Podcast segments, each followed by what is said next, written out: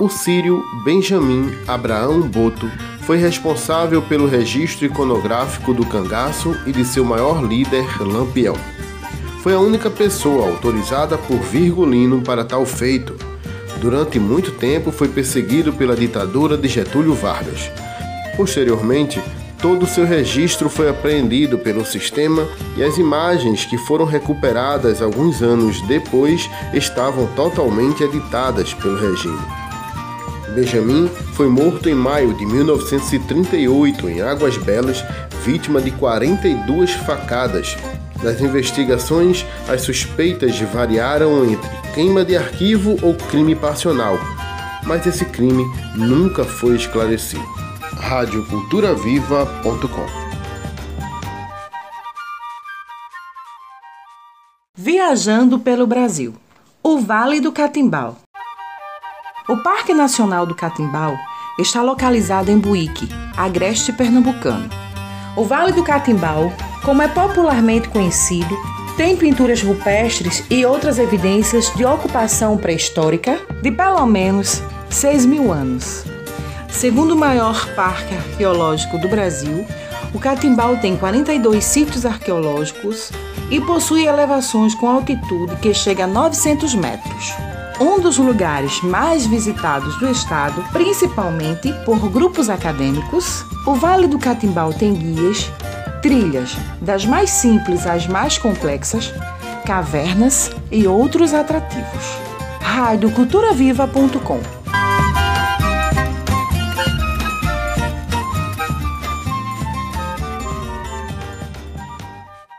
Histórias da cultura popular. O Cavalo Marinho de Pernambuco. O roteiro desse folguedo tem um baile como ponto central. É o baile que o Capitão Marinho vai oferecer ao Santo Rei do Oriente. Ele contrata Mateus e Bastião para tomarem conta do terreiro. Logo, a dupla se apropria do lugar, se dizendo dono da festa. E o Capitão Marinho chama o Soldado da Gurita para confrontá-los. De repente, quando tudo parece voltar ao normal, surge o empata-samba, que, como o nome sugere, interrompe a brincadeira. A festa só tem continuidade quando o mané do baile abre o terreiro para o baile novamente. A partir daí, outros vários personagens fazem a história do Cavalo Marinho numa brincadeira que vara a madrugada, chamando inclusive o povo para dançar. rádio cultura viva ponto com.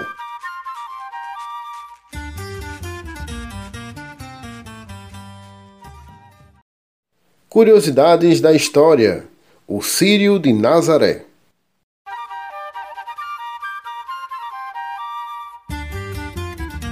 O Círio de Nazaré, em Belém, marca a maior celebração popular não apenas do Pará, mas do Brasil. A festa ocorre todo mês de outubro e é comemorada há mais de duzentos anos, tendo a participação de mais de dois milhões de pessoas. A origem é portuguesa, foi introduzida pelos jesuítas e é uma devoção a Nossa Senhora de Nazaré. Conta a história que por volta de mil e setecentos, o caboclo Plácido José dos Santos, que era agricultor e caçador, encontrou perto da estrada do Utinga, onde hoje é a Avenida Nazaré em Belém, uma pequena imagem da Virgem de Nazaré. Foi às margens do igarapé do Murucutu. Ele pegou a imagem e levou para sua casa. No dia seguinte, a imagem havia sumido. Ao passar de volta no mesmo local do dia anterior, percebeu que ela estava no mesmo lugar e a levou de volta para casa. No dia seguinte, repetiu-se a mesma coisa. E passou a acontecer outras várias vezes. O caso ficou famoso e o governador da época ordenou que a imagem ficasse sob os cuidados da capela do Palácio do Governo, vigiada pelos soldados que guardavam o local. Mas no dia seguinte a imagem havia sumido e foi encontrada no mesmo lugar do início. Desde então, essa história é relembrada com a encenação do percurso da imagem através da procissão do Círio de Nazaré. rádio cultura viva ponto com.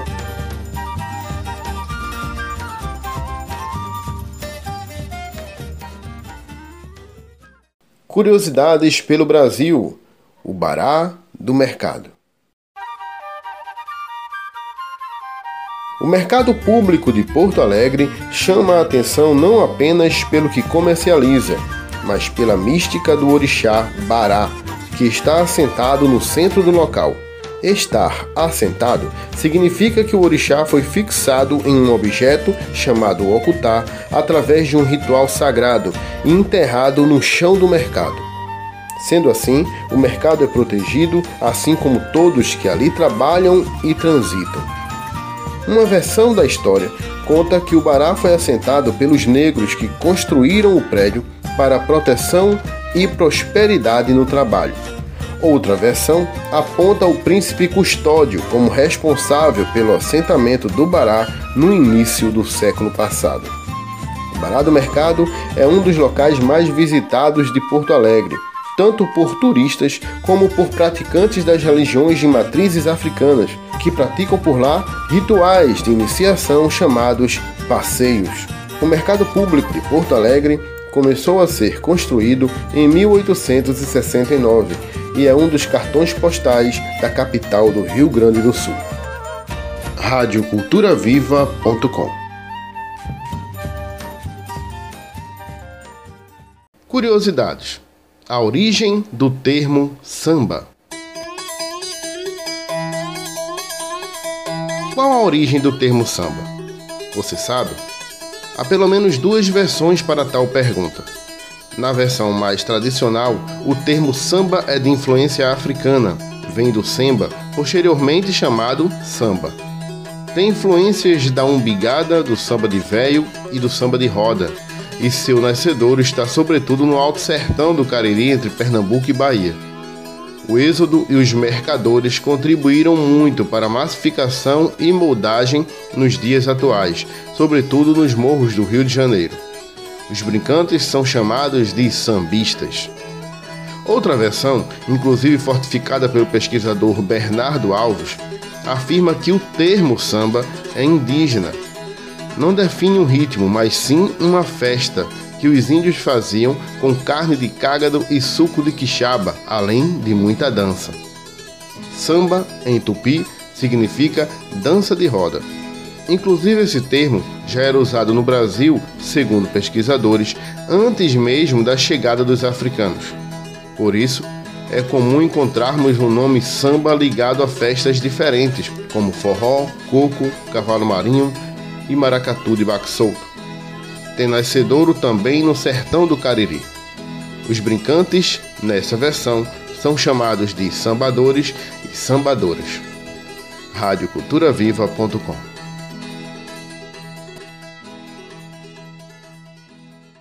Contando histórias. A luta de Margarida Alves. Margarida Maria Alves nasceu em Alagoa Grande, Paraíba, no dia cinco de agosto de mil novecentos e trinta e três.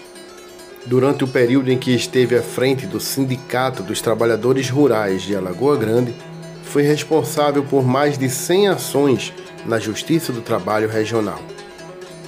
Foi a primeira mulher a lutar pelos direitos trabalhistas no estado da Paraíba durante a ditadura militar. Margarida era a filha mais nova de uma família de nove irmãos. Esteve sempre à frente na luta pelos direitos básicos dos trabalhadores rurais em Alagoa Grande. Brigou muito por direitos como carteira de trabalho assinada e décimo terceiro salário, além de jornada de trabalho de oito horas e férias. Foi uma das fundadoras do Centro de Educação e Cultura do Trabalhador Rural. De lá, foi diretora de mil novecentos e oitenta e um a mil novecentos e oitenta e três. O foco era dar aos trabalhadores o acesso a conhecimentos e direitos, além, evidentemente, de aproximar ainda mais a ligação das pessoas à sua realidade e fortalecer também a agricultura familiar. Outra prática da sua gestão era fortalecer a inclusão da mulher na luta por melhores condições de vida no campo. Essas lutas e conquistas lideradas por Margarida Alves incomodaram latifundiários da região. Sabedora do vespeiro em que estava se metendo, certa vez disse: "Não sei quando irão me matar, não sei onde, sei que vão me matar, mas enquanto eu estiver viva lutarei pelos direitos dos trabalhadores rurais." Ela também dizia: da luta eu não fujo. Outra frase impactante era a que dizia: é melhor morrer na luta do que morrer de fome. Em primeiro de maio de mil novecentos e oitenta e três, na cidade de Sapé, na Paraíba, em meio a um discurso fervoroso, Margarida Alves falou: eles não querem que vocês venham à sede porque eles estão com medo. Estão com medo da nossa organização, estão com medo da nossa união, porque eles sabem que podem cair oito ou dez pessoas, mas jamais cairão todos diante da luta por aquilo que é de direito devido ao trabalhador rural que vive marginalizado debaixo dos pés deles. Ela estava certa. Em doze de agosto de mil novecentos e oitenta e três, ela estava na porta de sua casa observando o filho que brincava na rua.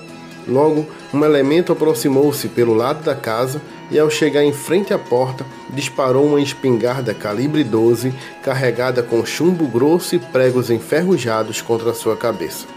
Todos os anos, no mês de agosto, ecoando a luta de Margarida Alves, acontece a Marcha das Margaridas. rádio cultura viva ponto com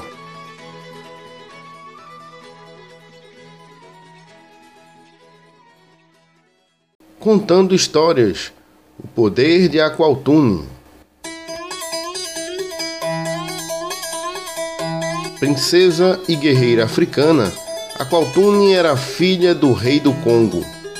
Num período onde há controvérsias na data, Aqualtune teve seu destino selado quando, em uma sangrenta batalha em que comandou cerca de dez mil homens, seu exército foi derrotado, seu pai morto e ela, junto com outras várias pessoas do reino, foi jogada em um navio negreiro para ser vendida no Brasil.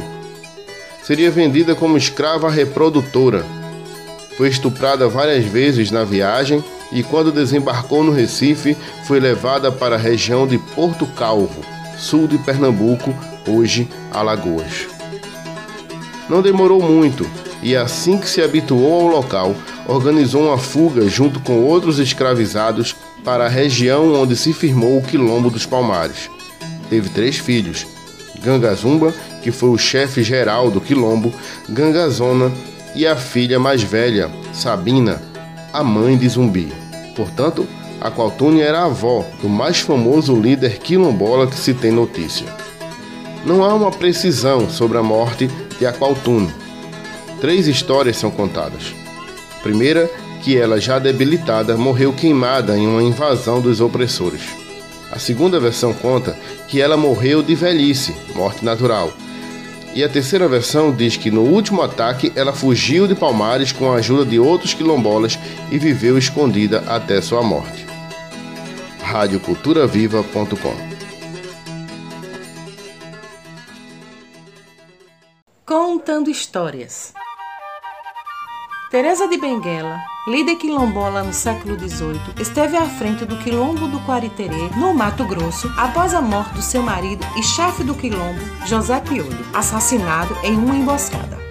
Durante a liderança de Tereza, Quariterê tinha forte sistema de defesa, parlamento, conselho da rainha e vivia principalmente da agricultura de algodão, onde, na própria comunidade, eram fabricados tecidos comercializados fora do quilombo. Restos de correntes de escravizados foragidos e acolhidos no quilombo eram derretidos e transformados em ferramentas de trabalho, visto que os quilombolas do Quariterê dominavam o uso da forja. Em mil setecentos e setenta, o quilombo, então com uma população de setenta e nove negros e trinta índios, foi invadido pela tropa de Luiz Pinto de Souza Coutinho. Tereza foi morta, degolada e sua cabeça foi exposta num poste no centro do quilombo. Os sobreviventes conseguiram reorganizar Quariterê, mas em mil setecentos e noventa e um o quilombo foi invadido novamente e extinto. vinte e cinco de julho é o Dia Nacional de Tereza de Benguela e da Mulher Negra. rádio cultura viva ponto com Contando histórias. Uma das maiores lideranças quilombolas que se tem notícia, Dandara, foi determinante para a resistência de Palmares. Não se tem informação precisa sobre o seu nascimento, mas tudo leva a crer que, Se ela não nasceu em Palmares, chegou por lá muito cedo. Ajudava nas plantações, mas sua inquietação a tornou a melhor capoeirista do Quilombo, e a força feminina do exército palmarino era de sua responsabilidade. Era Dandara quem treinava as mulheres guerreiras para os combates, que não foram poucos. Esposa de Zumbi, teve três filhos com ele, e muitas das decisões do marido era em comum acordo com ela. Dandara foi uma das primeiras vozes a gritar contra a intenção do líder Ganga Zumba de aceitar um acordo com a coroa portuguesa. Segundo consta na maioria das versões, Dandara foi morta em combate no dia seis de fevereiro de mil seiscentos e noventa e quatro, num ataque comandado por Domingos Jorge Velho, que destruiu Macaco, capital do Quilombo dos Palmares. rádio cultura viva ponto com.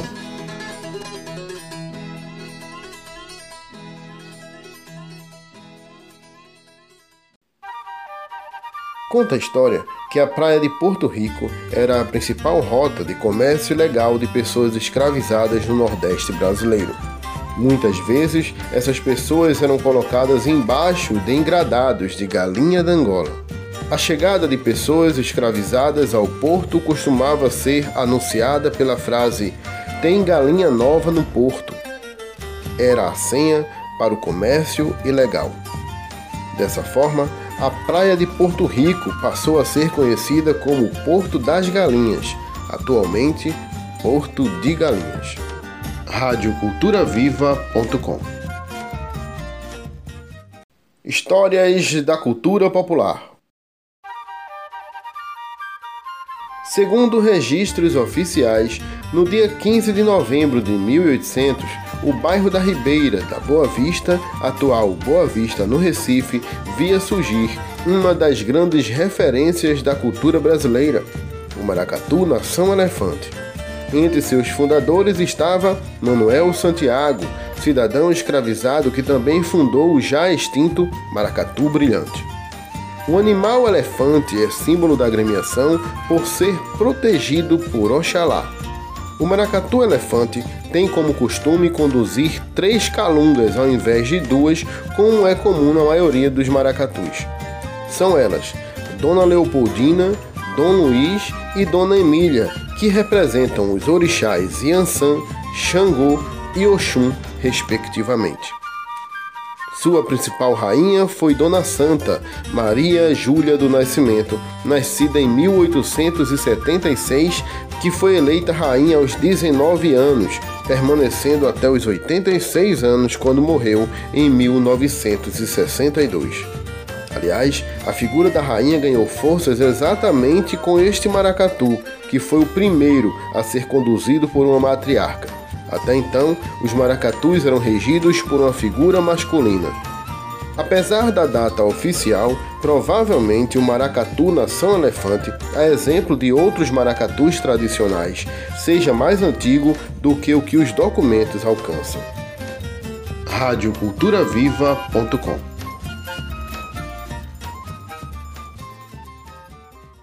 Histórias pelo mundo. No dia vinte e um de março de mil novecentos e sessenta, na cidade de Joanesburgo, na África do Sul, cerca de vinte mil negros e negras protestavam contra a lei do passe que os obrigava a portar cartões de identificação, especificando os locais por onde eles podiam circular. No bairro de Chaperville, os manifestantes se depararam com tropas do exército. Mesmo sendo uma manifestação pacífica, o exército atirou contra a multidão, matando sessenta e nove pessoas e ferindo outras cento e oitenta e seis. Esta ação ficou conhecida como o Massacre de Chaperville. Em memória à tragédia, a ONU, Organização das Nações Unidas, instituiu o vinte e um de março como Dia Internacional de Luta pela Eliminação da Discriminação Racial. rádio cultura viva ponto com. Contando histórias. O Forte Frederico Henrique foi erguido pelos holandeses para defender as cacimbas de Antônio Machado estratégicas para o abastecimento d'água do Recife. A forma pentagonal inspirou o nome popular, Forte das Cinco Pontas. Em mil seiscentos e oitenta e quatro, foi reconstruído e, embora tenha perdido um de seus baluartes, ficando quadrado, continuou sendo conhecido como Forte das Cinco Pontas. Em um de seus paredões, Frei Caneca foi assassinado pelo sistema em mil oitocentos e vinte e cinco, por ter liderado, em mil oitocentos e vinte e quatro, a Confederação do Equador. Atualmente, o forte abriga o Museu da Cidade do Recife, com um acervo de oitocentas peças e cento e cinquenta mil fotografias, que contam a história da capital pernambucana. rádio cultura viva ponto com